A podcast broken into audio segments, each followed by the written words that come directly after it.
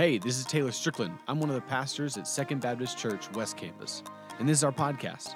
I wanted to thank you for joining us today. I hope this message teaches you, inspires you, and strengthens your faith. To learn more about our Second Students Ministry, just check us out on Facebook and Instagram. Search Second Students West. Enjoy the podcast.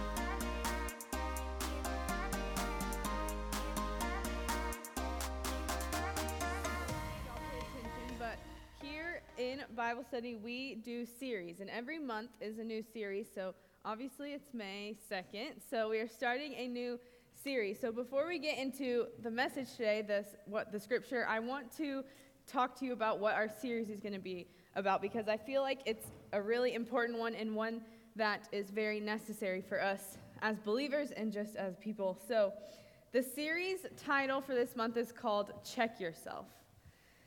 And so, what that means is that throughout the, this month, we are going to look at the importance, we're going to look at why we need to examine our, examine our hearts. And so, we know that we live in a fallen and we live in a broken world, and so there are always going to be things we need to work on. There's always going to be things that we need to get better at.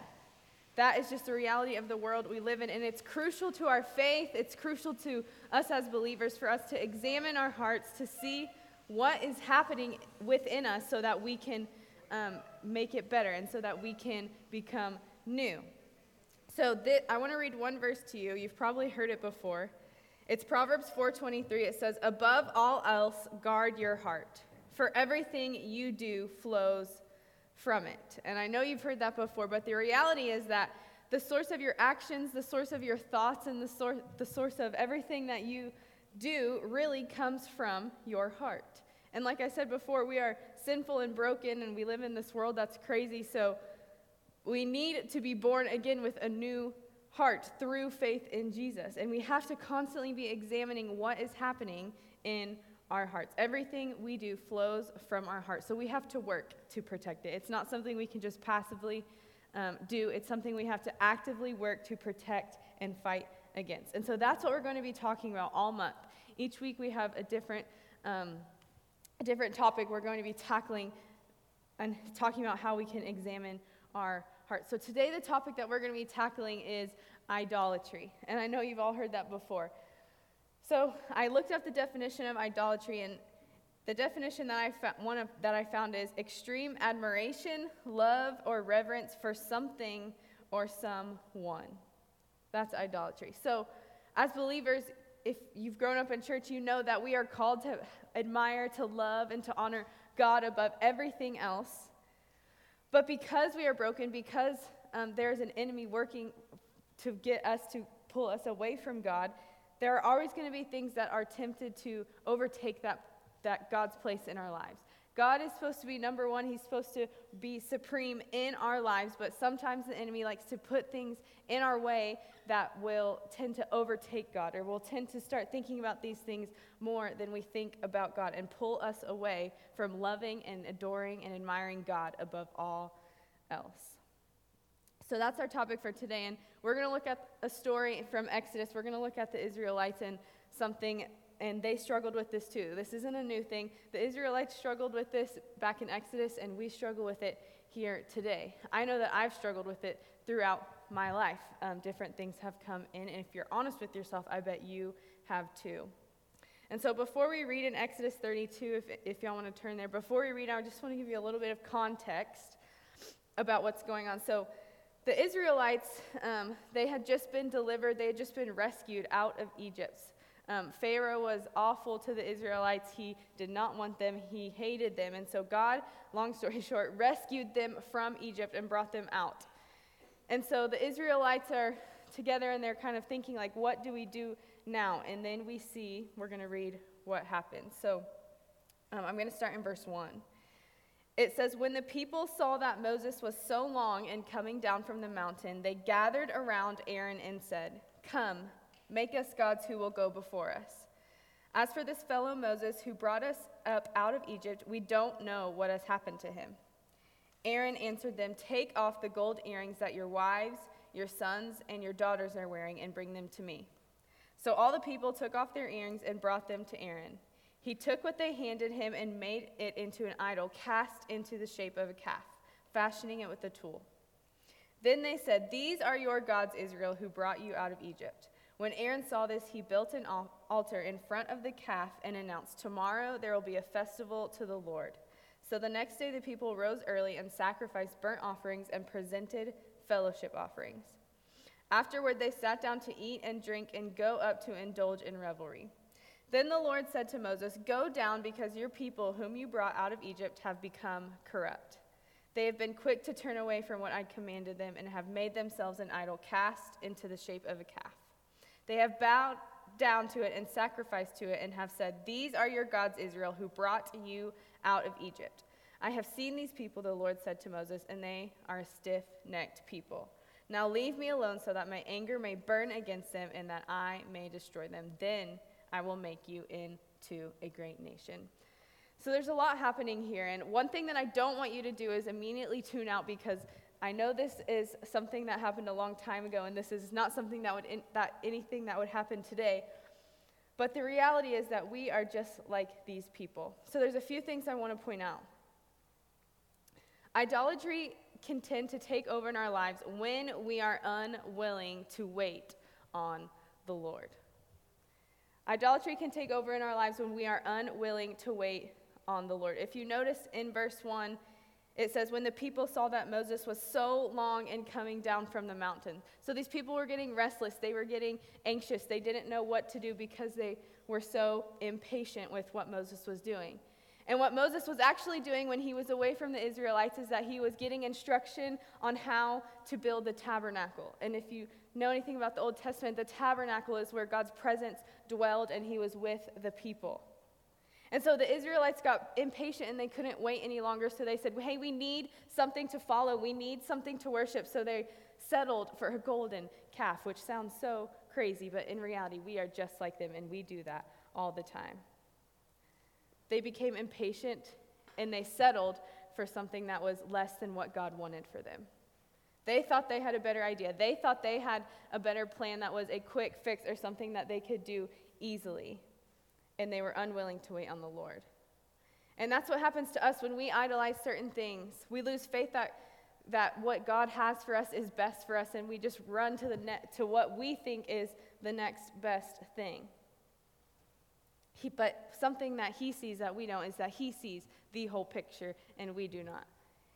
He knows what's going to happen in a year, he knows what's going to happen in a week. He sees the whole picture, and we do not.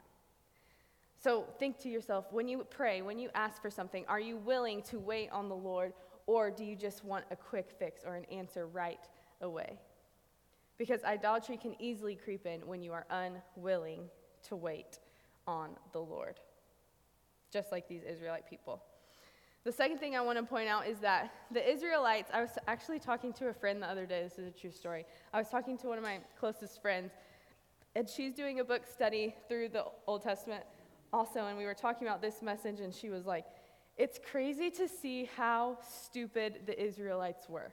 She said that to me, and I said, I know. They're crazy. They mess up time after time again. God rescues them, God protects them time and time again, but they constantly mess up. They constantly turn away from God. They constantly do the wrong thing. She said, It's crazy how stupid the Israelites were. And I said, I know, but we are exactly like them.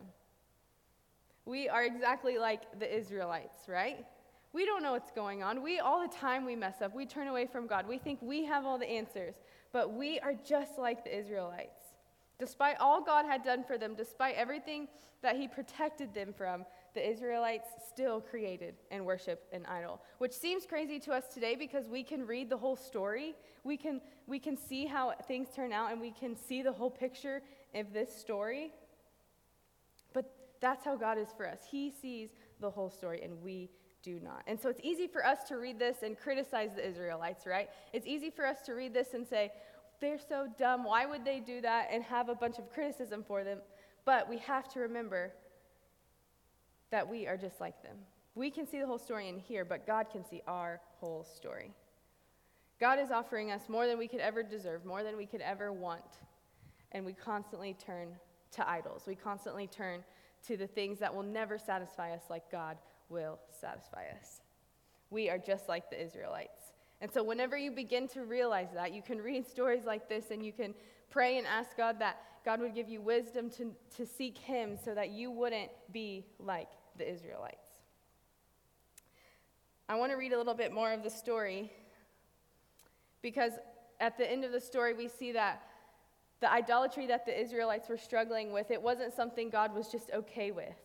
It was something that actually made God very angry, and he was not pleased with it. So I want to read um, starting in verse 10. It says, Now leave me alone so that my anger may burn against them and that I may destroy them. Then I will make you into a great nation. But Moses sought the favor of the Lord and said, Favor of the Lord his God. Lord, he said, why should your anger burn against your people, whom you brought out of Egypt with great power and a mighty hand? Why should the Egyptians say it was with evil intent that he brought them out, to kill them in the mountains and to wipe them off the face of the earth? Turn from your fierce anger, relent, and do not bring disaster on these people. Remember your servants, Abraham, Isaac, and Israel, to whom you swore by your own self, I will make your descendants as numerous as the stars in the sky, and I will give your descendants all the land I promised them, and it will be their inheritance forever. Then the Lord relented and did not bring on his people the disaster he had threatened. So God was so angry. He said, I'm going to destroy these people. He was so fed up. He had saved them time after time again, and God was angry. But Moses sought the favor of the Lord, and it says that God did not bring on the disaster he had threatened.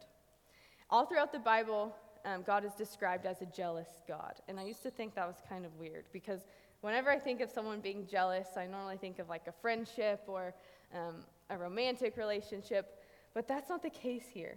God is a jealous God because He wants to have supreme and ultimate authority in our hearts. And when things start to take over in our hearts, whether it's popularity, whether it's your looks, whether it's um, being the best on the basketball team or getting into the college, all these things, it's going to be different for every single one of you. When all of those things t- start to reign supreme in your heart, God isn't okay with that. He's jealous for you. He wants to have that ultimate um, that ultimate authority and that ultimate it, place in your heart. He's not okay with that. He gets jealous for you. And so, one thing I need to point out is luckily, due to God's grace, He's not going to destroy us. He's not going to send a plague or anything like that because we know that Jesus has come to fulfill all of those things. But it doesn't diminish the fact that God is still jealous for you. He hates when things um, overpower, overpower himself in your heart. We know that even though God isn't going to strike us down or anything like that, that but we know that there are still punishments for our sins. And idolatry is a sin. There are punishments for our sins. The desire of our hearts as believers should be to, to please and to honor God above everything else. As believers, we should want to please God above everything else. But I, I was thinking, what is the ultimate consequence of idolatry? What is, what is, um, like, what is the worst that could happen? And I just kept coming back to this thing is that idolatry will always break your heart. It will always break your heart. Some of you will strive to be the best on the team. Some of you will strive to be the most popular. Some of you will strive to look the best or whatever it is. Some of you will get those things that you're striving for. You will be popular. You will be accepted. Maybe some of you will be famous. Some of you will get your dream job. Some of you will get those things. Others of you won't get the things you want. You won't get um, your dream job. You won't get all of these things. But if you do get those things, you will find that these things will never fulfill and satisfy you like you thought they would. They will not completely complete, complete you like you thought you would. You will still have that void in your heart that only God can fill by being supreme in your lives. God has a standard for us. I like to call them barriers. God puts up a lot of barriers for us, and they're not to, um, they're not to be mean or to, um, they're not to be mean or to make us have no fun, but they're there for our protection. And God has a standard for us to have no other gods before him. And so, for you in this room today as a high school student, idols can look a lot different for you than it can for me, than it can from the person sitting next to you. They can be really obvious things sometimes, or they can be really subtle things sometimes. And so, I want you to think about your day, your week. And I want you to maybe you do this for a week where you write down your thoughts. And what are most of your thoughts? What are you thinking about? That's a really good way to kind of analyze and examine your heart to see hey, what am I thinking about? What am I striving for? What idol is in my life?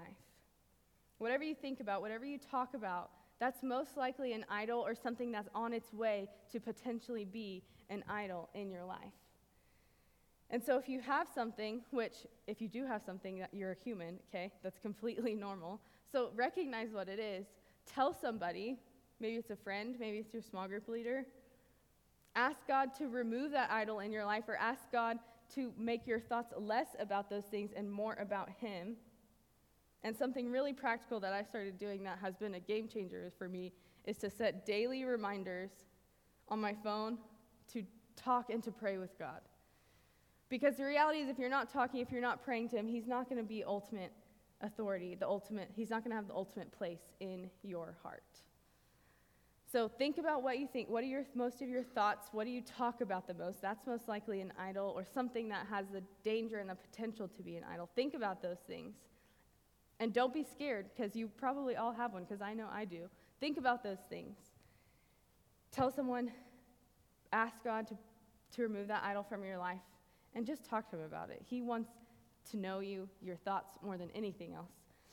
Um, and so when I read this story, I'm encouraged because even though we are just like the Israelites, and that can be kind of scary and um, kind of overwhelming, we see God protect them and show his grace to them time and time again. And that's the same thing that he does for us.